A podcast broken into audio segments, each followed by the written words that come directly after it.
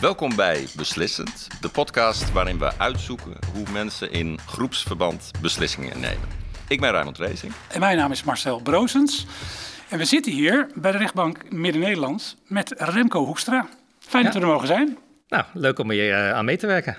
Remco, je bent kantonrechter en dan ben je een alleensprekende rechter in civiele zaken, maar je spreekt ook recht als onderdeel van de meervoudige kamer. Dan werk je met meerdere rechters, drie, drie of vier. En daarin spreken jullie recht over meer ingewikkelde, zware strafrechtzaken. Ja. Je was betrokken bij een aantal grote zaken, misschien is dat goed om even te noemen. Onder andere het passageproces of het volgens mij het liquidatieproces Passage, als ik het netjes zeg. Daarin stonden meerdere verdachten in het gerechtshof, want volgens mij was je toen onderdeel van het gerechtshof. Klopt, ja. Die werden eigenlijk beschuldigd van het voorbereiden of deelnemen aan liquidaties. Ja, het ging allemaal over wat er in met name in de jaren 90, begin 2000 was gebeurd. De oude Amsterdamse penose, zoals het ook al werd omschreven, daar, was eh, daar ging dit proces over. Ja, het heeft heel lang geduurd, hè? Het heeft heel lang geduurd, ja. Het heeft uh, volgens mij bij de rechtbank, ik denk bij de rechtbank vier jaar en bij ons ook drie jaar bij het Hof. Ja. Een ander proces, meer recent waar je bij betrokken was, is het Mallorca-proces. Ja. Dat gaat over de doodslag van Carlo Heuvelman. Ja. En daar was je volgens mij voorzitter van de rechtbank. Ja, klopt. Nou, we gaan in gesprek over hoe zo'n meervoudige Kamer nou tot een besluit komt. Uh, dat gebeurt in de Raadkamer, uh, meestal na de rechtszaak. Dat heet dan ook wel het geheim van de Raadkamer. We kunnen het niet over inhoudelijke zaken hebben in die zin wat jullie daar allemaal besproken hebben. Want daar is een reden voor dat dat zo heet. Misschien kun je dat nog toelichten? Het geheim van de Raadkamer, dat is inderdaad een, een, een begrip. En het hangt ook een soort hele mystiek omheen. De reden daarvoor is dat als je uiteindelijk tot een beslissing komt, dan is dat de beslissing van de rechtbank. Die staat op papier in het, uh, in het vonnis of in het arrest. En het is niet de bedoeling dat daar meer over wordt gezegd dan wat er in dat vonnis staat. Dus je gaat het niet hebben over waar je over hebt zitten, waar je over zit twijfelen. Je gaat het ook niet hebben over dat misschien een van de rechters het er aanvankelijk niet mee eens was. Of dat je eerst een bepaalde richting uit bent gegaan en daarna toch een andere richting uit bent gegaan. Dat zijn allemaal dingen die maken onderdeel uit van het geheim van de raadkamer. Dus wat er uiteindelijk uit die raadkamer naar buiten komt, is het, het vonnis. En daar staat uh, in wat de buitenwereld moet en mag weten. Wat zou het risico zijn van transparantie over de afwegingen die zo'n zo'n raadkamer maakt? Wat is de reden, met andere woorden, dat dat een geheim blijft? Uh, het tast denk ik het gezag, het kan het gezag van de uitspraak aantasten. Uh, als je dus weet dat er over. Uh, dat heel erg over getwijfeld is, of als je weet dat één iemand het er niet mee eens was en dat hij bijvoorbeeld uiteindelijk is overruled, of dan, dan zal dat altijd um, een beetje de kracht van het vonnis uh, aantasten. Goed om te benoemen, we kunnen dus niet over de inhoudelijke kant van zaken hebben, maar we kunnen wel met je praten Zeker. over hoe, hoe werkt dat dan? Ja, het geheim van de raadkamer is dus, dat is wat ik net heb gezegd, daar ziet het op. Maar dat, ik, ik voel me volkomen vrij om te uh, vertellen hoe het, hoe het in zijn werk gaat, in zijn algemeenheid. Want ja, dat, is, dat, hoeft, dat hoeft geen geheim te zijn. We hebben een kennismakingsrubriek en die wisselt steeds van kleur. Dus we, we hebben allerlei namen al gehad. We noemen hem nu de uitspraak. De eerste tegenstelling is intuïtief of analytisch? Volgens mij ben ik uh, analytisch van aard, maar word ik in de loop van de tijd wel steeds vaker uh, ook intuïtief. Zeg maar uiteindelijk het, het hele proces van, om tot een goede beslissing te komen, dat is denk ik toch echt wel, uh, dat vergt wel een analytische denkwijze. Uh, maar het intuïtieve helpt je wel, zeker op een zitting bijvoorbeeld, omdat daar heel veel dingen tegelijk gebeuren. En dat je heel vaak heel snel beslissingen moet nemen. En daar kan juist intuïtie wel heel erg helpen om het allemaal goed te laten verlopen. Dominant of meegaand? Meegaand. Ja? Ja. Veel praten of veel luisteren? In ons werk is het belangrijk om veel, vooral veel te luisteren. Je hebt wel eens zittingen waar je aan jezelf merkt dat je heel veel aan het woord bent. En dan denk ik zelf altijd, oh, dit is, dit is, niet, dit is niet de bedoeling. Beschouwen of oordelen? Oordelen. Ja, ons werk is, in essentie is ons werk gewoon oordelen. Um, dus ook bijvoorbeeld als ik uh, een dag als kantonrechter werk, dan ben je eigenlijk, dat zijn allemaal hele kleine zaakjes, maar je bent de hele tijd voortdurend allemaal knoop aan doorhakken, dus eigenlijk oordelen aan het geven. Zaakgericht of mensgericht? Ah, dat vind ik een lastige. Nou, zo zijn ze ook bedoeld. Zo zijn ze ook bedoeld. Nou, ik denk dat je in de rechtspraak heb je altijd met mensen te maken. Dus in die zin ben, is het ook altijd wel mensgericht maar tegelijkertijd wel altijd ja, in, de functie, in de functie van de zaak, zeg maar. Dus uh, wij zijn geen, um, wij zijn geen psychologen of uh, geen. Uh, welzijnswerkers, denk ik. Je hebt natuurlijk heel vaak te maken met mensen met allerlei ellende. En dat is ook wel goed om daar gewoon met die mensen over te praten en te proberen ze zoveel mogelijk te helpen. Maar wel altijd, het, is, het gaat natuurlijk uiteindelijk wel altijd om de zaak waar je het... Ik hoor je zeggen oog voor de mensen, maar uiteindelijk zaakgericht. Ja. Goed, we kondigden al aan dat we over dat raadkamerproces met je wilden spreken. Misschien maar als eerste vraag, is, is daar een standaard procedure voor? Hè? Dus even terug naar uh, hoe dat werkt. Jullie hebben een zaak achter de rug. Je trekt je als het ware terug als drie rechters. Zei jij in de intro drie of vier?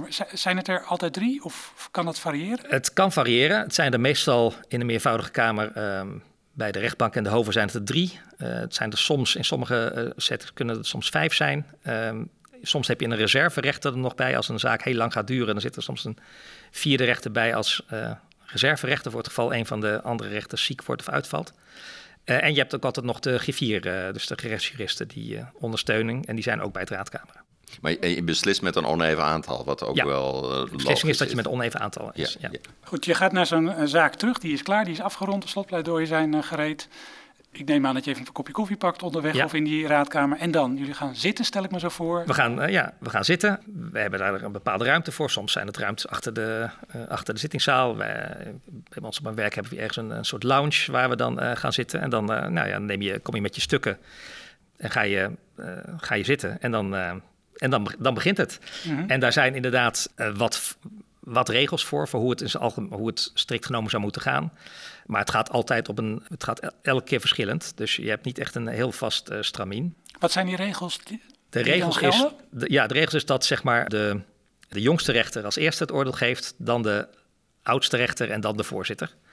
Um, en de bedoeling daarvan is dat de minder ervaren rechters uh, zich vrij moeten voelen om hun oordeel te geven zonder dat ze al beïnvloed zijn door de meer ervaren rechters. -huh. um, maar die volgorde, dat is een. Uh, dat onderscheid van jongste rechter, oudste rechter, voorzitter, dat wordt niet altijd heel erg strikt uh, gehandhaafd, omdat ook dat voorzitterschap roleert. De ene rechter zit de ene zaak voor, de andere. Uh, dus de jongste rechter kan ook een zaak hebben voorgezeten. Het is allemaal niet zo heel formeel, maar de, het uitgangspunt is dat jongste rechter, oudste rechter voorzitter. Ja, om te voorkomen dat senioriteit een soort bias Zeker, inbrengt. Ja. Zijn er nog andere van dit soort principes? Nou, de, de rechter is een opleiding, die, uh, die gaan altijd als eerste. Soms, soms de, volgens mij officieel hoort de griffier er niet echt bij, maar die geven wij ook altijd het, uh, het woord. Het ligt een beetje aan, sommigen vinden dat heel prettig, anderen doen dat liever niet. Maar die beginnen dan ook meestal. En als, als je die, dat rondje maakt, als ik het zo mag zeggen, waar spreken ze zich dan, of waar spreken jullie je dan over uit? Over de kern van de zaak, over schuldig, niet schuldig, over de, omvang van de straf. Dus waar begint dat mee? Ja, dat, nou die volgorde die is wel um, die is, die is in de wet vrij duidelijk vastgelegd. Hè. Dus als, als je als rechter een zaak beoordeelt, dan kijk je eerst, uh, is de officier van justitie ontvankelijk? Vervolgens is, de, uh, is uh, het, feit bewezen. Vervolgens welk strafbaar feit levert, het dan, levert dat dan op? En wat voor straf moet hij moet die krijgen? Is de, is de verdachte strafbaar en moet hij een straf krijgen? En zo ja, welke straf? Dat is eigenlijk de volgorde. Mm -hmm. En dat is ook meestal de volgorde waarin je wel een zaak bespreekt. En, en soms doe je dat, als het allemaal een vrij overzichtelijke zaak is, doe je dat gewoon in één keer. Dan geef je de jongste rechter het woord en die zegt, nou, ik, ik vind het uh, bewezen hier en hierom en ik vind dat hij uh, deze straf moet krijgen. Nou, dan heb je het allemaal heel snel in één keer gepakt. En soms is het echt nodig dat je het uiteenrafelt. Dat je zegt, nou, laten we het eerst eens hebben over de vraag... is het Openbaar Ministerie hier eigenlijk wel ontvankelijk? Als daar bijvoorbeeld verweren over zijn gevoerd, dan moet je het daar eerst over hebben. En dan hak je het wel in stukjes uit elkaar. Dan ja, want als het niet ontvankelijk zou zijn, dan hoef je over de andere... Hoef je over andere dingen al niet meer te hebben, precies. Nou ja, dus dan, hak je, dan ga je het meer in, in stukjes uit elkaar hakken. Jullie hebben natuurlijk die rechtszaak gehad, dus daar zit heel veel informatie in. Je zou kunnen betogen, daar zijn alle kanten van de zaak belicht, als ja, het goed is. Als Misschien is de eerste vraag ja. is, is dat zo? En de tweede vraag is, wat voor informatie uit die rechtszaak hebben jullie dan daar ter plekke nog in die ruimte bij je liggen? Hebben jullie hele dossiers of alleen uitreksels die je zelf gemaakt hebt? Ja, nou ja, dat, uh, dat, ook dat verschilt. Je hebt in principe het hele dossier. Uh, tegenwoordig is het vaak uh, digitaal. Dus je hebt allemaal je laptop waar het dossier op staat. En dan is het meestal zo dat je dat gebruikt als je bijvoorbeeld denkt van... goh, hoe zat dat ook alweer met dat punt? Dat moeten we nog even nakijken. Dan kan je meteen ter plekke dat kijken. Verder heb je meestal de pleitaantekeningen van... ehm, de advocaat die, die heeft uitgedeeld, die heb je bij je. Je hebt je eigen aantekeningen van de zitting je eigen voorbereiding heb je, de, heb je erbij. Nou, dat soort uh, materiaal heb je allemaal bij, heb je allemaal bij elkaar uh, bij liggen. Als je soms beelden ziet van, uh, van een rechtszaak en van mensen die daarmee bezig zijn, dan zijn het echt stapels informatie. En, en waarvan je denkt, hoe hou je daar in het overzicht? En dan komt het op zo'n moment dat jullie in de meervoudige kamer gaan zitten, komt het aan op nou ja, echt daar de hoofdlijnen uit, uit destilleren. Heb je een manier ontwikkeld om nou ja, de kern eruit te halen, zodat je dat ook paraat hebt op het moment dat je moet beslissen? Ja, dat, eh, dat is iets wat je in de loop van de tijd wel leert. Want het, inderdaad, dossiers zijn uh, uh, steeds groter geworden en steeds omvangrijker. Nou ja, bijvoorbeeld uh, Passage, dat was gewoon een hele ruimte met volgens mij 500 ordners of zo. Of, ja, dat is dus onmogelijk om dat allemaal paraat te hebben. Dus je hebt de, de riviers die de zaak voorbereiden. Die maken al een soort uittreksel, een voorbereidingsformulier met, met links naar de belangrijkste onderdelen van het dossier. en zelf doe je dat ook eigenlijk. Je, je leest zo'n dossier en je maakt zelf aantekening van, goh, volgens mij gaat het, uh, gaat het hierom. Dit is een belangrijk punt. Nou, zo, zo, uh, zo organiseer je dat een beetje. En, en, en, wat heb je dan uiteindelijk voor je? Zijn dat twee of drie A4 waarin ja, voor dat, jezelf de, de, de kern nog staat? Bij mij zijn het meestal uh, twee of drie A4'tjes, ja. Handgeschreven? Handgeschreven, ja. Ik schrijf het meestal met de hand en ik maak ook altijd gebruik van pijltjes, uh, cirkeltjes, uh, vierkantjes, uh, schemaatjes. Dus ik probeer het voor mezelf, probeer ik het een beetje ehm, ja, visueel, het, visueel het, het geschil voor me, te, voor me te zien, zeg maar. Dat, zowel ja. bij civiel doe ik dat, bij als kantonrechter. heb ik dat ook, zeg maar, dan heb ik een blaadje wat ik in twee delen deel. De ene partij en de andere partij. En dan hoe ze op elkaar reageren. Nou, dat zijn de... En bij straf doe ik het eigenlijk ook op die manier. Ja. Even de flip-over vraag, willen we toch altijd weten. Ja. Namelijk, staan jullie, schrijven jullie wel eens wat voor elkaar op een bord of een flip-over? Dus ligt het allemaal voor jullie neus? Of is het wel eens zo ingewikkeld dat je denkt, ja, we moeten toch even wat notities dat, op een vel maken? Dat gebeurt wel. In grote zaken doen we dat wel. In de, in de Mallorca-zaak bijvoorbeeld hebben we echt wel een, een flip-over gemaakt waar we het omdat dat ook zo, zo omvangrijk was met veel verdachten en veel, veel feiten. En, uh, en dan moet je dat af, om het overzicht te houden, doe je dat wel met zo'n uh, flip over. En dan kan je ze inderdaad uh, met elkaar vaststellen wat, je, wat nou echt de punten zijn waar je over moet, moet beslissen. En ik stapte net even over die gedachten heen, of ik, althans over de vraag heen, of alle kanten goed belicht zijn. Daar ga ik dan maar even vanuit in zo'n rechtszaak. Maar is dat eigenlijk zo? Zijn de kanten goed alle kanten goed belicht als jullie uh, aan het werk gaan in de raadkamer? Uh, nou, niet, al, niet altijd zoals je het zelf uh, zou willen eigenlijk. Uh, want je hebt natuurlijk, je, je, je bereidt zo'n zaak voor. En je denkt zelf, uh, nou, volgens mij, uh, het bewijs is hier niet zo, uh, niet zo interessant. Dat is wel, dat is wel duidelijk. maar bijvoorbeeld de vraag of hier sprake is van een noodweersituatie... is wel iets waar we het straks in Raadkamer ongetwijfeld over moeten gaan hebben.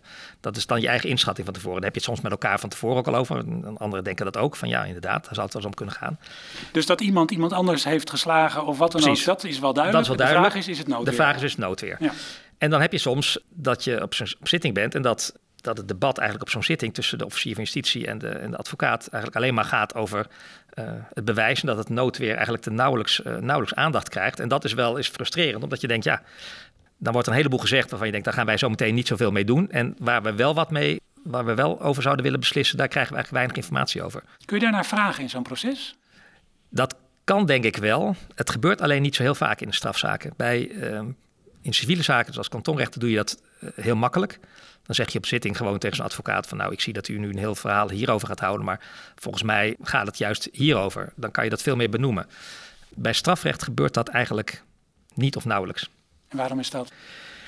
Ja, dat heeft te maken met dat in het strafrecht toch die, die hele uh, leidelijke rol van de, uh, van de rechter groter is dan in die in andere soort zaken. De leidelijke rol? Ja, leidelijk. Dat je dus zelf dat je het een beetje laat afhangen van wat de officier van justitie en de uh, advocaat naar uh, voren brengen. Als je zegt van, goh, volgens ons gaat het niet zozeer om het bewijs, maar meer om het noodweer, dan heb je eigenlijk al gezegd, goh, wij vinden het wel bewezen. En dan heb je als het ware al een oordeel gegeven en dat, uh, ja, dat, dat, dat ligt heel gevoelig in strafzaken. Dan kan je gevraagd worden. Dat wil je natuurlijk voorkomen, dus vandaar dat je je soms wat ehm, terughoudender opstelt. Laten we even dit, dit voorbeeld nemen. Je wilt dan eigenlijk meer, meer weten over de noodweersituatie, ja. om het zo maar even te zeggen. Gaan jullie dan zelf op zoek naar uh, informatie? Dat doe je dan wel zelf. Je gaat natuurlijk zelf vragen stellen aan de verdachte. Ik doe ook zelf, als ik een zaak voorzit, vraag ik het ook nog wel eens aan, de, uh, aan advocaten van officieren. Dus uh, ik, ik heb nog wel eens de neiging om hun pleidooi ook soms te onderbreken om te zeggen: Goh, hoe bedoelt u dat nou precies? Of, of heeft u dan wel dit en dit erbij betrokken? maar sommige andere, zijn andere rechters die dat eigenlijk not done vinden. Die vinden dat je dat, dat je dat niet kan doen. Nou ja, ik probeer het zelf altijd wel. En ik denk, ja, ik wil zo goed mogelijk informatie krijgen. Dus ik wil ook wel proberen dat debat wat op scherp te zetten. Ja, want anders zou je tot een oordeel over wel of niet noodweer moeten komen op basis van te dunne informatie. Van te dunne informatie, ja. En als jullie, want daar wilde jij volgens mij ook naartoe, als jullie eenmaal in die raadkamer zitten en je hebt dit al dan niets kunnen doen tijdens het proces, is er dan nog de mogelijkheid om iets extra's uit te zoeken rondom noodweer? Of is het dan, nee, het dossier is het dossier, daar moeten we het mee doen? Nee, het kan, je kan een zaak uh, heropenen. Dus je kan, uh, als je tijdens het raadkamer tot, tot de conclusie komt dat je eigenlijk onvoldoende bent voorgelicht, dan kan je het onderzoek heropenen en eh, alsnog ja, onderzoek laten doen of nog nadere uh, informatie vragen. Dat lijkt me een hele stap. Dat is een hele stap. Dat doe je eigenlijk zelden. Het gebeurt wel eens hoor. Maar ook bij ons zit natuurlijk wel de druk van, ja, als je een zaak heropent, ja, oké, dan moet je, moet je weer al die mensen bij elkaar krijgen op een zitting en dan moeten weer allerlei dingen worden georganiseerd. Dus dat doe je liever niet. En bijvoorbeeld in jurisprudentie zoeken die niet is aangedragen tijdens de zaak, maar waarvan je misschien wel zou kunnen bedenken, ja. wacht, die is relevant. Mag dat? Dat, dat kan zeker, ja. Mm. Misschien toch nog even weer naar die bulk van informatie. Ja. Zeker in zo'n passageproces. Hoe voorkom je daar dat je een bias ontwikkelt? Want je zou aan de ene kant kunnen betogen, nou zo'n rechtszaak zit degelijk in elkaar, dus informatie wordt degelijk naar jullie toegebracht. Maar jullie zijn als mensen natuurlijk ook maar beperkt in wat je allemaal kunt verwerken en onthouden. Doen jullie dingen om te voorkomen dat je een blinde vlek ontwikkelt, een bias ontwikkelt, hè, dus een, een, vooroordeel als het ware ontwikkelt? Juist zo'n zaak als het passageproces is natuurlijk een zaak waar het ook best lastig is om een bias te ontwikkelen, omdat daar heel veel en ook hele goede advocaten uh, zitten die je voortdurend scherp houden en voortdurend een ander, uh, andere mogelijkheden voorschotelen en dat op een hele goede en uitgebreide manier doen. Dus op die manier word je ook wel zelf voortdurend getriggerd. En tijdens het raadkameren doe je dat meestal ook wel dat dat toch een van degenen zich opwerpt als uh, degene die je tegengeluid uh, gaat geven. Of, of, en ook, je, geeft, je geeft jezelf ook wel eens tegengeluid. Dat je zegt, nou ja, uh, ik denk dat het bewezen is, maar je zou ook kunnen zeggen dat het zus en zo ging. En hoe, hoe uh, plausibel is dat nou? Uh, en dan, dat je dat toch wel gaat onderzoeken. Hm. Want, want geen rechter wil iemand ten onrechte, ten onrechte veroordelen. Nou ja, toch kennen we natuurlijk de, de voorbeelden van ja. een, een, rechtszaak waarin sprake was van een tunnelvisie, waarin op, op verkeerde gronden tot een, uh, tot een straf is gekomen. Ben je zelf daar voortdurend van bewust dat dat kan? Ja, daar ben ik me wel van bewust, ja. ja.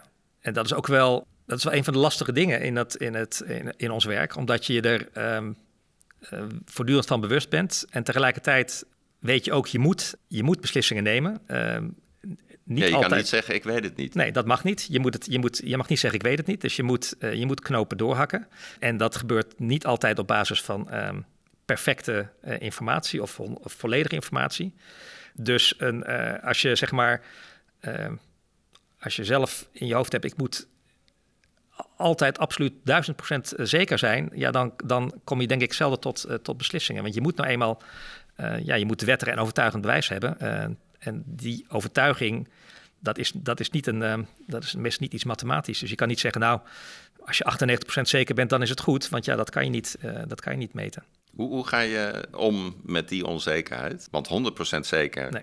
dat weet je niet, maar je moet toch een knoop doorhakken dat is haast een soort, uh, waar je in het begin over had, een soort intuïtieve eh, dingen. Je, kijkt, je bent met elkaar aan het praten en je denkt, ja, dat, dat is ook iets wat, ik, wat je als voorzitter soms wel vaststelt uh, in zo'n raadkamer. Dat je zegt, goh, ik merk dat we, dat we allemaal niet echt overtuigd uh, zijn. Hè? Je, soms merk je dat, in dat raadkamerproces dat iedereen, ja, een beetje zit van, ja, met hangen en wurgen. Van, nou, het zou misschien net wel kunnen bewezen worden, misschien ook net niet.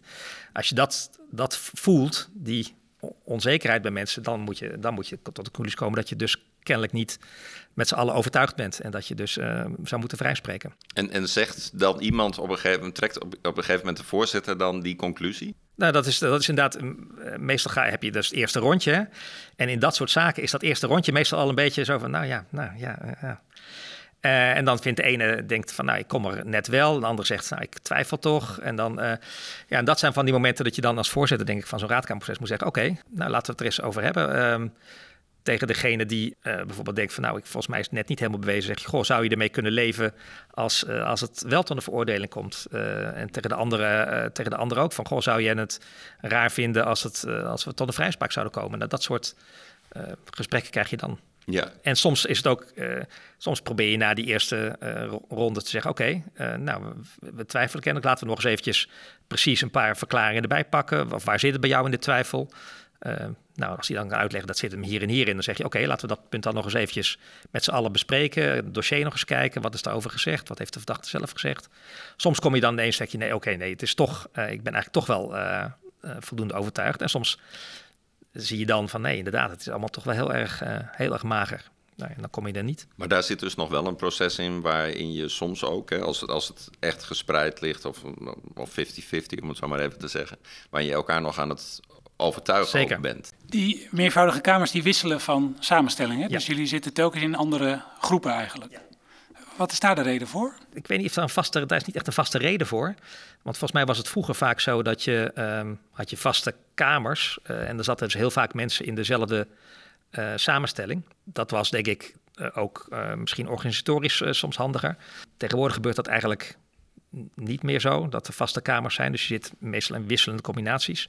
Dat heeft ongetwijfeld roostertechnische oorzaken, maar ik denk dat het ook wel is dat de gedachte is als je heel lang met dezelfde uh, club zit, die elke keer in dezelfde uh, samenstelling zit, ja, dat doet ook een beetje afbreuk aan, het, uh, aan de kwaliteit, denk ik, van de, van de raadkamer. want dan weet iedereen al precies hoe de ander erover denkt en dan, ja, dan is er weinig, dan is het minder verrassend ben misschien ook minder geneigd om elkaar te bevragen op ja. hoe, waarom en hoe ze over ja. dingen denken. En minder geneigd om misschien tegenspraak te geven als je denkt, ja, dat heb ik al. Uh, probeer al vijf jaar die anderen ervan te overtuigen dat het, uh, dat het zus zit. Ja, dat laat ik nu maar zitten, want dat heeft toch geen zin. Nou ja, dat is denk ik wel een uh, negatief effect van in dezelfde samenstelling zitten. Hoe lang duurt dit eigenlijk, dat raadkameren? Hoe lang kan dat duren? Ja, dat is ontzettend verschillend. Het is ook wel goed om denk even te zeggen, je hebt natuurlijk het, het raadkamer waar we het nu over hebben, is het raadkameren uh, na afloop van de zitting. Uh, maar als jullie wel eens een rechtszaak misschien op televisie hebben gezien, dan zie je ook dat ook zo'n rechtszaak uh, tijdens de zitting vaak wordt onderbroken, omdat de rechters zich dan even terugtrekken. Omdat er dan een beslissing moet worden genomen over iets wat op de zitting uh, gebeurt. En dat is ook raadkamer natuurlijk. Dan, en dan kan je soms, ehm, dat duurt soms maar twee minuten. en dat is soms ook, klinkt wat oneerbiedig, maar ik kan het wel zeggen, denk ik. In, in Den Haag had je, was de raadkamer niet, niet direct achter de zittingszalen, maar er zat nog een gang tussen. Nou, zo'n grote gang. En daarachter waren dan die raadkamers. En in die, die gang, daar stonden, waren allemaal van die hele hoge uh, zuilen, van die pilaren. En dan uh, had je nog wel eens, dan moesten moest, moest je onderbreken. En dan gingen we niet eens de, de raadkamer in, maar dan deden we, zoals het heet, een rondje paal. en dan, want dan, dan wist je, dat, je had soms van die beslissingen die waren zo obvious, dat je, dat je weet, je trekt elkaar terug, je kijkt elkaar aan, je weet meteen van, nou, dit moet Wat voor beslissingen worden. gaat het dan over? Ja, beslissingen over, het kan zijn over voorlopige hechtenis, waar dan op de zitting iets over moet worden beslist, of iemand wel of niet een voorlopige hechtenis moet blijven, maar soms ook uh, vragen, er wordt soms gevraagd om de deuren te sluiten voor een deel van de zitting. Nou ja, dan zijn dingen waar je meestal heel snel over eens bent, dat dat dan meestal dat het niet moet gebeuren. Ehm, en dan hoef je nauwelijks echt te gaan zitten om er met elkaar uitgebreid over te hebben. Maar dan kijk je elkaar aan en denk je, nou, moeten we dat doen? Iedereen zo, nee. Nou, dan, uh, ja, want en dat, dat zijn we... natuurlijk geen beslissingen die waar je even in de, in de rechtszaal zelf met elkaar over kan overleggen. Want dan is iedereen daarbij precies, en dan is het geheim ja. van de raadkamer ja, weg. Precies. Dus je moet ja. je, moet je wel je, moet je terugtrekken. terugtrekken. Ja, dus als beslissing, je hebt beslissingen die, dat staat in de wet, volgens mij zijn sommige beslissingen zijn voorzittersbeslissingen. Mhm. Mm -hmm. Die kan de voorzitter nemen, die hoeft, die hoeft er niet over te overleggen. Dus die kan die meteen op zitting nemen. Maar er zijn andere beslissingen, dat zijn beslissingen van de rechtbank. Ja, die moet je uh, met z'n drieën nemen. Dus ja, dan kan je, moeilijk, kan je eigenlijk moeilijk uh, daar ter plekke doen, want dan ziet iedereen waar je. Uh, ja. Maar dit heeft als voorbeeld dat dat raadkamer heel snel kan gaan. Kan heel snel gaan. Ja, kan het ook heel lang duren? Het kan ook ontzettend lang duren. Ja. Ja? Het kan ook, nou ja, in passage bijvoorbeeld hebben we er echt wel, ik zou het niet eens meer weten. Je hebt natuurlijk tussendoor ook wel af en toe geraadkamerd over bepaalde onderwerpen. Maar ik denk, het kan ook weken duren, zeg maar. En, dan, uh, en, en, hoe richt je dat dan in? Ik bedoel, weet je van tevoren, dit gaat lang duren, dus we gaan het in stukjes hakken bijvoorbeeld? Ja. Of... Nou ja, als je bijvoorbeeld een Mallorca-zaak kijkt, dan weet je ook dat je uh, langer dan, uh, dan een uurtje, en misschien ook wel langer dan een, dan een dag of twee dagen aan het raadkamer bent. Dan, ga je gewoon, dan maak je gewoon een planning. Dan zeg je, oké, we gaan eerst dit onderwerp bespreken. Kijken of we daaruit komen. En vervolgens, nou, dan hadden we dus inderdaad flip-overs. En dan kan je, het, kan je het afstrepen, zeg maar, van, goh, dit onderwerp hebben we nu gehad. Dan gaan we nu naar het volgende onderwerp. En dan bespreek je het op die manier. Je had het net over de, de, kwaliteit van het besluit. En het gaat natuurlijk over hele belangrijke dingen met heel veel uh, impact voor alle betrokkenen. Is er ook een manier voor jullie om aan die kwaliteit te sleutelen? Dus wordt er, uh, worden jullie ondersteund? Blijf je voortdurend leren? Hoe zorg je dat jullie goed blijven of steeds beter worden in de kwaliteit van die beslissingen? Ja, eh, je hebt natuurlijk gewoon de, de, de permanente educatie, zoals het heet. Dus de, de verplichte cursussen die wij ook elk jaar moeten doen. Moeten elk jaar een bepaald aantal punten halen aan, aan, cursussen. Dat kan over de inhoud gaan, maar kan ook over dit soort dingen gaan. Van hoe, hoe werk je samen met mensen? Hoe kom je tot, tot goede besluiten? Daar zijn ook wel cursussen voor. Ja, waar gaan die dan over bijvoorbeeld? Waar, waar ben je dan met elkaar mee bezig? Ja, ik denk meer van die. Jullie zullen ze wel kennen. Je hebt natuurlijk vaak cursussen die gericht zijn op, op het verbeteren van de samenwerking, het geven van, uh, van feedback, dat soort, dat, soort, dat soort cursussen. Die uiteindelijk, als het goed is, bijdragen aan een beter besluitvormingsproces, een collegiaal besluitvormingsproces. Is dat ook zo? Helpt je dat?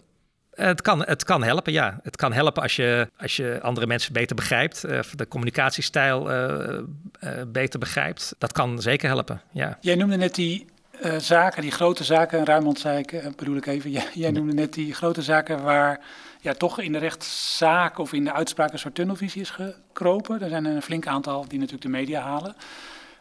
Hoe kijk je naar dat soort zaken? Of hoe, kijkt, hoe kijken rechtbanken daarnaar? Worden daar actief lessen uitgetrokken? Zeker, ja.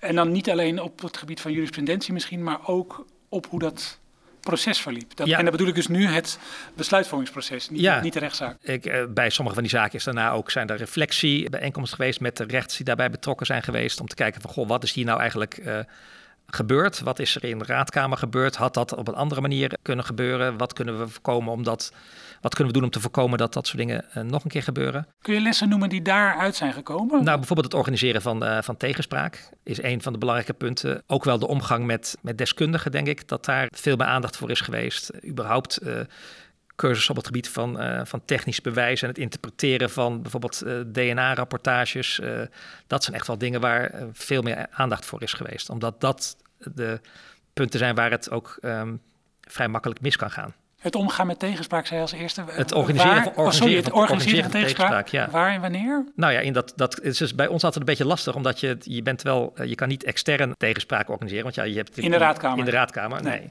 Dus je moet dan in dat soort zaken, inderdaad, kan je met elkaar afspreken dat één iemand. De, de advocaat van de, de duivel, zou de ik bijna zeggen. De tegenspraakrol uh, vervult, advocaat van de duivel, ja. ja, ja.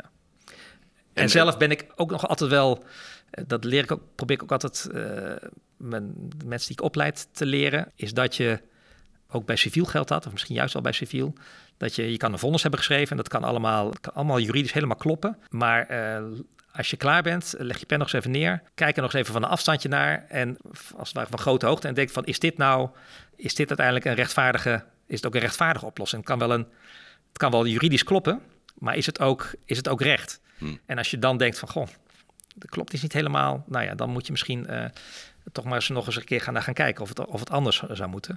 En dat is in strafrecht ook wel, dat je toch na afloop nog wel eens denkt van oké, we hebben dit nu besli beslist.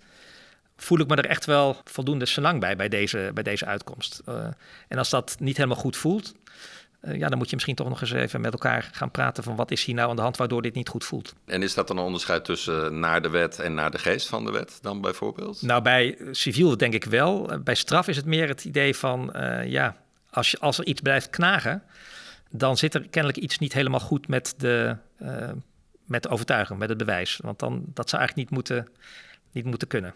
En hoeveel tijd geef je jezelf hiervoor? Want dit kan ook pas na een nachtje slapen zijn of na twee ja. nachtjes slapen zijn. Ja, je kan het ook, soms, soms doe je dat bewust. Hè. Ik heb vaak zitting op vrijdag. Dan probeer je het uh, na de zitting vrijdagavond raadkamer je. En soms zeg je van nou, uh, laten we hier nog eens eventjes een weekend uh, over nadenken. En maandag even terugkomen om te kijken of het nog steeds, of het nog steeds zo overdenken. Of dat we het toch anders denken. Ja, en dan komt het wel eens voor dat iemand na het weekend met, met andere inzichten ja. of met een ja. ander oordeel uh, ja. terugkomt. Je bent onderdeel van de rechtbank. Je hebt ook in het gerechtshof gezeten. Na de rechtbank kan je natuurlijk in beroep. Na het gerechtshof kan je in cassatie. Ik stel me voor dat die stap al iets, of die drempel iets groter is. Maakt dat nog iets uit over uh, het besluit? Hè? Kun, je, kun je op rechtbankniveau denken, iets makkelijker loslaten dat het misschien niet het goede besluit is, omdat er nog beroepsmogelijkheden zijn? Um, ja, dat is een goede vraag. Um, um, en ik denk als je dat je heel formeel zou moeten zeggen: nee, dat maakt niet uit. Maar ik ben hier in deze podcast en daar kan ik ook eerlijk over zijn. Dat maakt denk ik wel uit. Ja. Niet zozeer denk ik met het feit van nou, het is geen goede beslissing. Want dat ook als rechtbank probeer je een goede beslissing te nemen. Maar ik denk dat je als rechtbank nog wel eens denkt van nou, op basis van wat ik nu, uh, wat ik nu weet, is het, uh, wordt het deze beslissing. En als ze het nog eens een keer beter willen uitzoeken, dan kan dat in hoger beroep uh, nog wel. Bijvoorbeeld, ja, misschien dat je dan kan zeggen, nou, als ze het echt helemaal goed zouden moeten uitzoeken, dan zouden ze misschien nog eens een keer nog een getuige moeten horen. Maar dat doen ze dan maar in hoger, hoger beroep. Ja, dat, dat is wel een gedachte die uh, bij de rechtbank, denk ik, nog wel eens voorkomt. En bij het gerechtshof weet ik ook, dan ben je inderdaad heel erg bewust van het feit dat je de laatste feitelijke instantie bent. Dus dat het wel. Um, dat je al die, al die losse eindjes nog wel moet proberen ja, af te maken in, de, in hoger beroep. Wat is de, de grootste bedreiging voor de kwaliteit van de besluitvorming? Idealiter zou, uh, als ik me probeer voor te stellen hoe het idealiter zou zijn, dan heb je een heel goed procesverbaal waar de politie allemaal dingen heel goed heeft uitgezocht. Heb je een goed openbaar ministerie die heel goed een standpunt kan onderbouwen. Heb je een goede advocaat die precies uh, zegt wat, wat, wat nodig is in die zaak. En heb je zelf ook voldoende uh, tijd en, en interesse om om het allemaal heel goed te, te doen. Nou, dan komt er uiteindelijk een, de best mogelijke beslissing uit. En op al die punten kan het, kan het ook uh, misgaan. Het kan bij ons misgaan, ook omdat we soms uh, te weinig tijd hebben. Het kan ook misgaan omdat je uh, zelf misschien zo'n zaak minder, ja, dat je minder gedreven bent in bepaalde zaken, omdat je het een niet zo interessante zaak vindt, of omdat je, omdat je de, de, de, de verdachte niet interessant. Weet je, dat, er kunnen allerlei dingen zijn die, ma die maken dat je zelf ook minder, minder je best doet soms misschien dan, dan in andere zaken om tot een uh, optimale beslissing te komen. En op die manier is het ook gewoon mensen, mensenwerk ja. dus. En dat is ook het voordeel van het meervoudig uh, zitten. Dan, uh, daar heb je veel meer kans dat dat soort dingen worden gecorrigeerd. Omdat er altijd dan twee anderen zijn. maar bij enkelvoudig zitten is dat een, is dat een gevaar. Ja. Je zei net, of tenminste, of jij zei het Raymond, jullie moeten eruit komen. Ja. Maar wat als je er niet uitkomt dan? Wat dan? Dus als jullie in die raadskamer vastzitten of vastlopen, Ga je dan stemmen bijvoorbeeld? Ga je dan uh, uitstellen en zeggen, nou oké, dan gaan we nu toch inderdaad daar een paar nachten over slapen.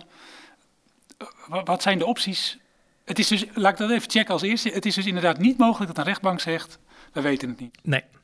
Nou ja, dat is mogelijk. Uh, wat ik eerst heb gezegd, je kan zeggen, we weten het nog niet, want we vinden dat er nog dit en dit nodig is. Ja, dan, dan heropen je. Heropen je. Ja. Maar in principe, uh, uiteindelijk is het zo, je moet een beslissing nemen. Ja, Je kan niet zeggen, nou, we, deze zaak is zo uh, ingewikkeld, zijn zoveel kanten aan, dat is, uh, dan kunnen wij geen beslissing nemen. Dat kan niet. En je hebt, nou, je noemde net al een aantal dingen, dat, dus het, het nog eens een keer een nachtje over slapen, dat kan helpen. Het raadkamer heropenen kan, kan helpen, dat je toch zegt van, nou, we gaan het nog eens een keer over hebben, of we gaan nog specifiek naar dit punt kijken. Ik heb volgens mij, ik zit er denk ik, doe dit werk nu 25 jaar. Ik heb dus heel veel raadkamers gehad. Het echte stemmen heb ik eigenlijk nog nooit gehad. Dat wil je toch, uh, wil je toch voorkomen. Meestal is het dan, uh, gaat het meer om de vraag van, goh, wat ik eerder heb gezegd van, goh, kan jij ermee leven als er een beslissing uitkomt die niet jouw eerste, jouw eerste voorkeur was? Vaak kan dat wel. Je hebt natuurlijk allerlei verschillende onderwerpen waar je over uh, van mening kan verschillen. Een heleboel onderwerpen denk je, ja, nou, laat ik oneerbiedig zeggen of het nou uiteindelijk vier jaar gevangenisstraf wordt of vijf jaar gevangenisstraf. Als jij zelf vond dat het vier zou moeten worden, de anderen vinden dat het vijf zou moeten worden, dan kan je er meestal wel mee leven als het vijf wordt. Dat is niet een zo fundamenteel verschil. Maar als het in een zedenzaak gaat om de vraag van, goh, is het nou wel bewezen of is het niet bewezen? Is deze uh, vrouw nou wel verkracht of is, het, uh, is, het, is er onvoldoende bewijs voor? Dan liggen die dingen wel, um, wel gevoeliger. En dan, dan denk ik toch meestal zo dat als dan, dan één iemand zegt van, nee, ik kan echt niet, uh, niet mee leven, dat dit een veroordeling wordt, dan denk ik dat het uiteindelijk een vrijspraak gaat worden. Ik vind het wel mooi dat je dat zegt, dat je dat stemmen nooit hebt meegemaakt omdat unanimiteit, want dat is het eigenlijk, hè, er gezamenlijk uit willen komen. Uh, de gedachte is dat dat juist ook bevordert dat je echt alle invalshoeken, perspectieven, tegengeluiden opzoekt. Ja, je streeft dat je, met dat je gezamenlijk tot, en, tot een oordeel komt. En daar past stemmen natuurlijk ook niet echt, uh, niet echt goed in. Dan, is het, dan, blijft het een, uh, dan blijft het een oordeel wat niet door iedereen gedragen wordt.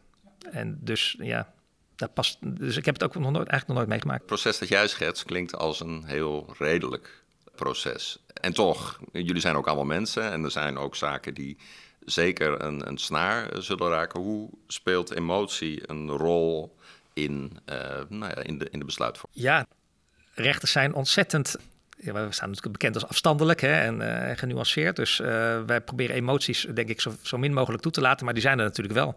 In raadkamer kan het ook af en toe wel. Mensen kunnen ook boos worden en kunnen ook, ja, kunnen ook emotioneel worden. En er kan, er, kan ruzie, er kan ruzie ontstaan. En is dan een soort beeld van, van dit hoort eigenlijk niet? Wij horen inderdaad die redelijke, afstandelijke, redenerende uh, mensen te zijn.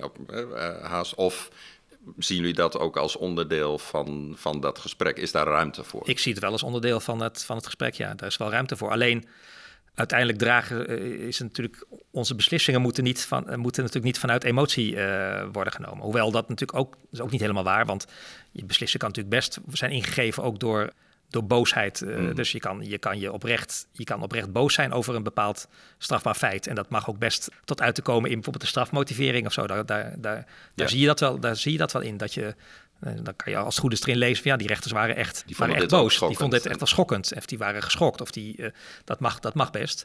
Maar het moet wel, het moet wel functioneel uh, zijn, zeg maar. Je kan niet... Je kan moeilijk zeggen als je een slachtofferverklaring van, een, um, van iemand uh, die heeft gezegd dat ze verkracht is. En je hebt een hele emotionele slachtofferverklaring. Daar kan je door geraakt zijn.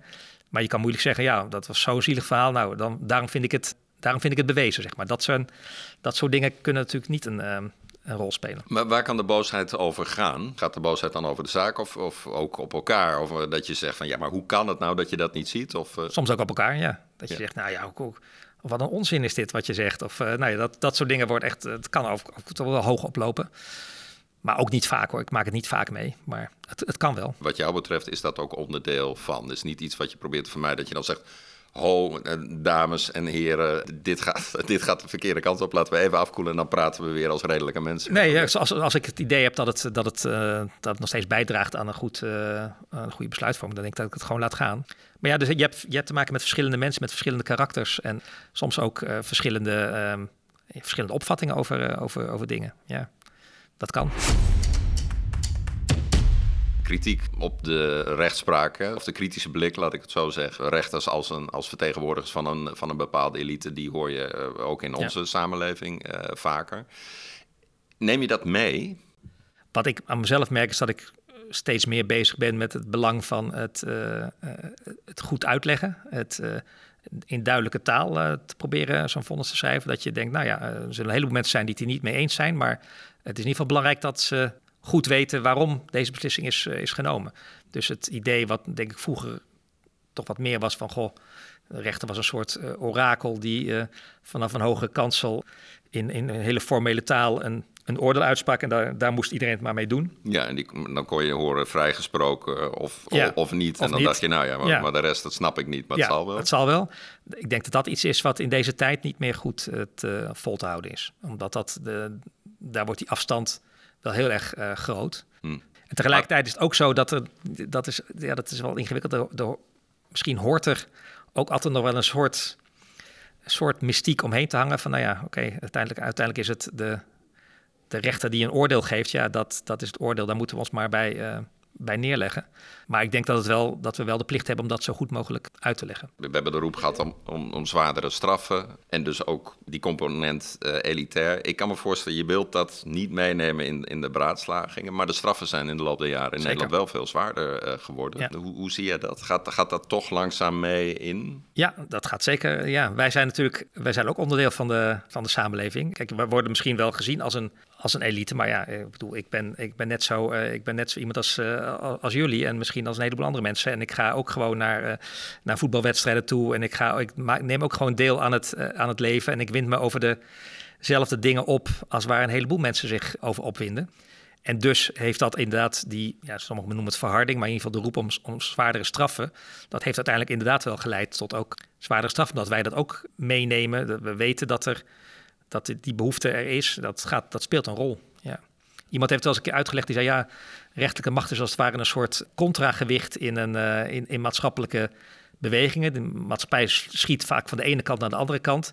En de rechterlijke macht als het ware een soort zware slinger die er iets langzamer achteraan gaat, maar nog steeds wel dezelfde uh, bewegingen uiteindelijk maakt. Hoor ik je nou net zeggen, transparantie goed, maar de rechtbank moet ook wel een soort autoriteit blijven. En dan bedoel ik autoriteit ja. in dit geval in de positieve betekenis van het woord? Ja, ik denk het, dat denk ik wel. Ik denk dat het ik denk de maatschappij heeft uiteindelijk, of ze het nou van zichzelf bewust zijn of niet, ik denk de maatschappij heeft uiteindelijk behoefte aan iemand die vanuit een soort onafhankelijke rol uiteindelijk een knoop kan doorhakken. En de, dat moet hij goed uitleggen, maar tegelijkertijd ja, is het ook, moet het ook iets onaantastbaars houden of zo. Dat is denk ik anders dan als het gewoon een, uh, een oordeel wordt, net als van ieder ander, dan, is het, dan, dan verliest, het zijn, uh, verliest het zijn functie, denk ik. Het is wel een zoektocht waar ik, waar ik zelf wel uh, veel over nadenk. Van goh, hoe moet je dat nou, waar heeft de maatschappij nou behoefte aan? We spraken eerder in deze reeks Hubert Bruls, voorzitter van het Veiligheidsberaad. En hij stipt ook aan, ik neem nooit beslissingen op basis van 100% informatie. Er is altijd onzekerheid. En een van zijn strategieën om daarmee om te gaan was uh, te zeggen, ik weet dat ik dat nare gevoel van onzekerheid, dat ik dat een tijd met, met me meedraag en daar moet ik doorheen. Dus het herkennen van dat gevoel en dan weten, die onzekerheid die, die blijft. Maar dat accepteren. Wat zijn voor jou manieren om op het moment dat je een beslissing moet nemen of hebt genomen, om met die onzekerheid om te gaan? Ik heb er, ja, dat klinkt heel, dat klinkt heel stom, maar ik heb er eigenlijk weinig last van, van die onzekerheid. Ik, ben er, ik, ik weet dat die er is. Uh, maar ik kan vrij makkelijk accepteren dat ik denk, oké, dit is het. Uh, meer informatie ga ik, niet, ga ik niet krijgen. De mensen die daar tegenover mij zitten, die willen dat ik een, uh, dat ik een beslissing neem. Nou, dan neem ik die beslissing die voor mij de, de best mogelijke beslissing is. En uh, dat is het dan. En je ervaart dat proces van besluitvorming in zo'n raadkamer ook niet als, als zwaar... of dat je daarna denkt van... Poeh, nee. hier moet ik even van bijkomen. Nee. Komt nee. er nooit een zaak als een soort boemerang terug... Ja, ja. Uh, in je gedachten of, of in het moment in je leven dat je denkt, oh... Zeker. Soms heb je natuurlijk een, dat er een hoger beroep, een andere uitspraak uitkomt. Maar ook dan denk je nog steeds van ja, maar toen ik op dat moment die, die beslissing nam, was het, was het voor mij wel de, de goede beslissing. Ja. Dat het achteraf misschien anders uh, is, dat is, dat is dan wel vervelend. En dat maakt dat je misschien bij een volgende zaak nog weer wat... Kijk je goed, misschien heb ik daar op dat punt iets te, ben ik daar iets te makkelijk over geweest. Dan ga ik de volgende keer proberen dat anders te doen. Maar ik heb nooit de illusie dat mijn uitspraken onfeilbaar zijn of dat ik onfeilbaar ben. Integendeel. Ik kan mezelf altijd wel recht in de ogen aankijken. Dat ik denk, ik heb volgens mij op basis van de informatie die ik toen had, de best mogelijke beslissing genomen. Je hebt nooit het gevoel, ik heb eigenlijk geen goede beslissing genomen. Om dat gevoel voor te zijn, heb ik dus wat ik net zei, je moet op het laatst altijd nog even die helikopter hoog laten opstijgen en zeggen van, goh, is dit nou een beslissing waar ik achter kan staan? Uh, als je daarover twijfelt, dan moet je een andere beslissing nemen, denk ik. Ja. Die twijfel komt toch op het moment dat je er nog wat mee kan, in het algemeen? Meestal wel, ja. ja. Als het goed is wel, ja. Nog een paar losse vragen heb, heb, hebben we, heb ik in ieder geval. Mm -hmm. Wanneer vind jij het lastig? Dus wat zijn nou typisch zaken waarin het lastig is om tot een besluit te komen? Wat ik lastige zaken vind in strafzaken zijn de, de zedenzaken. Omdat dat vaak, uh, ja, vaak een kwestie van één tegen één. De een vertelt dit verhaal, de een ander vertelt dat verhaal. dat verhaal. verhaal uh, omdat het ook zaken zijn waar soms waar allerlei andere mechanismen achter kunnen zitten. Die maken dat, dat de waarheid van de een niet de waarheid van de ander is. Dat maakt het allemaal heel erg ingewikkeld. Omdat in het strafrecht moet je het dan weer terugbrengen tot de vraag van... Goh, is het nou bewezen of is het nou niet bewezen? Vind ik lastige zaken. Dan ben je wanhopig aan het zoeken naar sprankjes informatie die een bepaalde versie ondersteunen. Waarvan ik me ook wel eens afvraag van, goh, is dat, hoe, hoe zuiver is dat nou uiteindelijk? Uh, is dat, uh, ja... Om, omdat je daar juist zo naar op zoek bent dat je dan misschien ook iets te snel aangrijpt? Zeker. Dan grijp ik echt kleine dingetjes soms aan. Dat ik denk, ja, is dit nou eigenlijk wel, is dit nou wel terecht dat ik dit hele kleine stukje informatie nu gebruik om in één keer de stap te nemen van wel bewezen naar niet bewezen? En ja, toch is dat, toch is dat soms wel wat uh, onontkoombaar dat je het op die manier doet. Maar dat vind ik, dat zijn lastige zaken waar je wel mee worstelt. Ja, en, en dat is uh, in, in, die, in die raadkamer ook onderwerp van gesprek. Zeker. Bij dit soort zaken zijn we, zijn we daar naar op zoek, Ja. maar die zijn er heel weinig. Uh, mensen zijn we nou niet, pakken we nou, grijpen we nou niet iets aan wat eigenlijk te klein is. Ja, ja dat klopt. Nou ja, om een voorbeeld te noemen. Hè, dus daar kunnen dingen als van, goh, een verklaring van een vriendin... die zegt ze kwam de volgende ochtend huilend en helemaal overstuur uh, bij mij... en vertelde dat ze was verkracht. Dat, wordt als een, dat, dat, is, dat is iets ondersteunends. Maar ja, tegelijkertijd kan dat, uh, als het erom gaat van... goh, was het nou wel of niet met instemming... of was het, uh, is het misschien iemand die er achteraf spijt van heeft...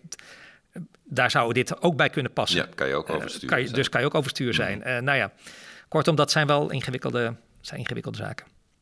Ander punt, andere vraag. Rechters die, ja, we hadden het er ook al even over, rechters die uh, heten onbevooroordeeld te zijn. Kan dat eigenlijk wel als mens? Uh, nee, nee dat, dat, dat kan niet.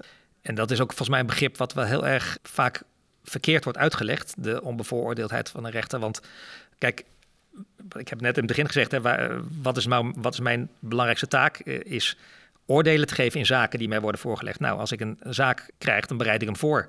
Dus ik ben daar al voortdurend bezig met in mijn hoofd uh, allerlei oordelen te vormen. Want ja, dat, dat, dat, kan niet anders. Anders zou ik, zou ik mijn werk ook niet goed kunnen doen.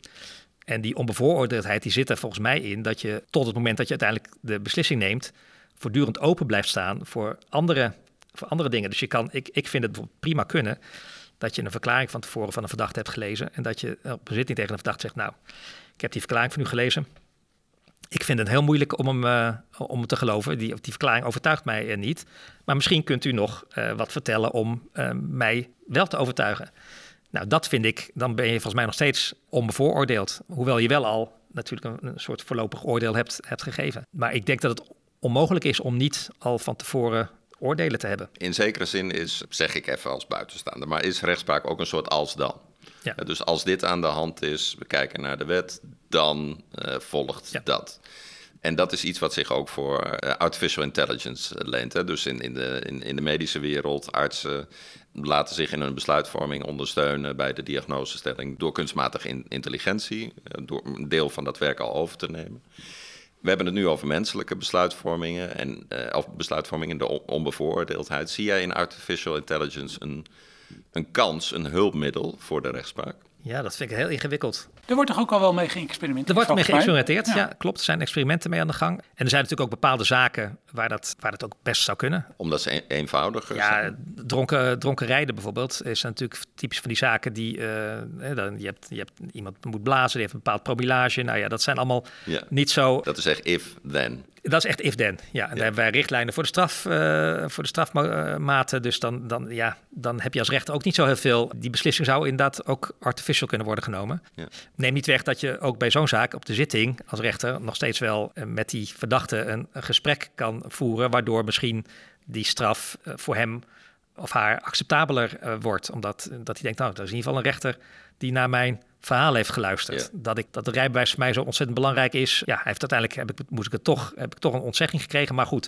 ik heb wel mijn verhaal kunnen doen. Nou, dat is ook een onderdeel van het strafproces wat belangrijk is. En dat zou dan wegvallen, denk ik. Even terug naar hulp door. Als we, als we bijvoorbeeld noodweer of zo'n, wat ook echt om interpretatie vraagt zou je kunnen laten adviseren? Waarschijnlijk zou dat moeten kunnen, want wij doen dat natuurlijk nu ook al. We hebben, uh, als wij zo'n noodweerverweer gaan beoordelen, hebben we allemaal beoordelingskaders die ooit al een keer door de, uh, door de Hoge Raad zijn vastgesteld, die precies zegt van nou, uh, dit soort dingen zijn van belang. Nou, dat zou je allemaal ook artificial kunnen doen. Ja. Neem niet weg dat er dan volgens mij waarschijnlijk altijd nog steeds een, een soort interpretatie uh, zit die misschien moeilijker is voor een. Uh... Je aarzelt echt om te zeggen van ja, dat, dat gaat mijn werk overnemen. Want wat, wat mist er? Wat, wat ga je echt missen? De, de human touch, zeg maar. Dus het contact met een verdachte. Ja. En, de, en, en, en, op die manier misschien toch nog proberen wat, wat eruit naar, naar boven te krijgen. Ik denk dat dat uh, in, in zo'n gesprek kan je soms toch nog wel informatie naar boven krijgen of die, die van belang is. Dat mis je dan. Maar ik denk dat er, ook, dat er ook best... Wij doen ook een heleboel dingen waar we elke keer een beslissing over moeten nemen... waarvan ik ook wel eens denk van... goh, moeten we dit nou elke keer opnieuw... Heeft een bepaald repetitief, ja, uh, ja, repeterend ja, En niet, zo, en, en, niet zo ontzettend interessant, zeg maar. Het is elke keer een beetje dezelfde criteria die je toepast. Dat zou best, uh, zou best kunnen. Ja. Ik zou het niet... Ik ben niet tegen experimenten om, om ons werk makkelijker te maken. Want er zijn best dingen die wij... Ik loop elke dag wel tegen dingen aan en ik denk... goh, waarom moet ik hier nou mijn duur betaalde tijd uh, aan mm. dit soort dingen besteden. Dat zou ook op een andere manier kunnen. Wat denk je, Raymond? Ja, heb jij ik, nog iets te vragen? Ja, ik heb nog honderdduizend dingen te vragen. Maar dan zijn al onze luisteraars misschien afgehaakt... omdat onze podcast langer wordt dan, uh, dan twee uur. Zullen we richting de slotrubriek ja, gaan? Ja, die, die kan jij heel goed introduceren, denk ik. Wat neem je uh, uit je werkwijze als rechter mee naar je privé-situatie als het gaat om beslissingen nemen? Nou, wat ik heel erg naar mijn privéleven meeneem, is dat ik de neiging heb om alles altijd van twee kanten te bekijken. Dus met name als andere mensen met, als mijn vriendin of zo, met, met iets komt en zich ergens enorm over opwint, dan heb ik de neiging om te zeggen, nou ja, maar eh, die ander heeft misschien ook wel een punt. Nou, dat leidt tot zeer veel. Dan, dan zeg je wel eens, tot la, laat me even de verdediging ja, aan het woord laten. Dat leidt tot zeer veel irritatie uh, af en toe, maar dat is, uh, uh, dat is iets wat ik wel merk. um, wat ook wel, uh, wat ik aan mezelf merk, is dat ik ook, in mijn, dat ik ook privé best snel knopen doorhak. Dat ik denk, ja, ik kan hier nog wel eindeloos over na blijven denken, maar meer informatie dan dit krijg ik niet, of meer informatie gaat me niet helpen. Dus, dus ja, ik, uh, ik koop dit, uh, deze auto of ik koop dit huis. je hebt ook mensen die daar eindeloos allerlei vergelijkingsonderzoek naar doen en dat, dat heb ik, dat, die neiging heb ik niet.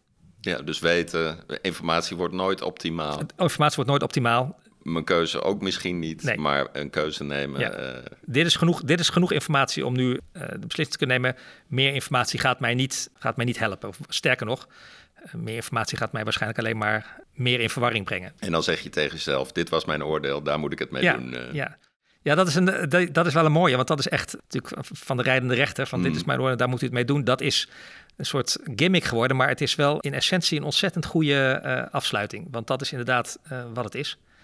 Ja. En dat kunnen mensen ook best, dat begrijpen mensen ook eigenlijk wel. Maar waarom vind je het goed? Wat zit daarin wat, wat de essentie is? Omdat de essentie is van dit is mijn oordeel en, dit is- en, en ik zeg niet en dit is, eh, dit is de waarheid of dit is het beste oordeel of dit is, eh, dit is helemaal perfect. Nee, dit is mijn oordeel en daar moet u het mee doen. Want u kwam hier, u kwam voor, eh, voor mijn oordeel en dit is het. En dan is het eh, klaar. Dat is eigenlijk toch de essentie. Ja, Dankjewel. Dankjewel, Remco. Oké, graag zijn gedaan. er. Super fijn dat je mee hebt gewerkt. Vond het leuk om te doen. Ja. Leuke, leuke vragen. En, eh, ja. Dit was Beslissend. Dank voor het luisteren en tot de volgende keer.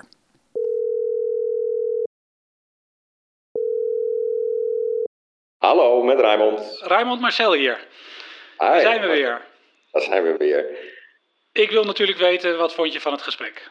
Wat mij vooral fascineert is dat je in de rechtspraak tot een beslissing moet komen. Dus je kunt twijfelen eh, wat dan ook, maar er moet gewoon een uitspraak komen. Ja, En dat zet ook een beetje het hele proces op scherp. En nou ja, daarbij had ik dan ook het, ook het gevoel van, eigenlijk zouden we bij andere manieren van besluiten, andere plekken, kunnen leren van hoe dat in de rechtspraak georganiseerd is. Omdat heel veel waarborgen eigenlijk in het systeem zitten ingebouwd. Super interessant. ja. Jij? Ik vond het vooral fascinerend dat je bij van die lange processen die jaren kunnen duren, je oordeel de hele tijd uit moet stellen. En dat vond ik fascinerend omdat het volgens mij zo tegennatuurlijk is. Je krijgt informatie tot je, er zitten mensen voor je die ergens van verdacht worden. Ja, dan ga je toch op een gegeven moment denken, nou, volgens mij heeft hij het misschien wel gedaan. Ja. Maar dat kan dus niet. Je moet dat, je moet dat uitstellen. Want pas Ja. aan het einde kun je de balans opmaken. Lijkt mij echt wel moeilijk ook. Wat, wat, wat gaan we nu doen? Waar gaan we, waar gaan we naartoe? Nou, we gaan op vakantie. Oh, oh! Ja, Natuurlijk. We gaan op vakantie. ja dus we hebben nog geen eh, cliffhanger naar een volgende aflevering, maar die gaat er wel komen. Dat is het fijne nieuws. We gaan door naar de zomer. We gaan na de zomer door. En we zijn met van allerlei dingetjes bezig. Maar eh, we kunnen nog niet zeggen wat. Nee, nee, nee. Maar mooi wordt het. Mooi wordt het.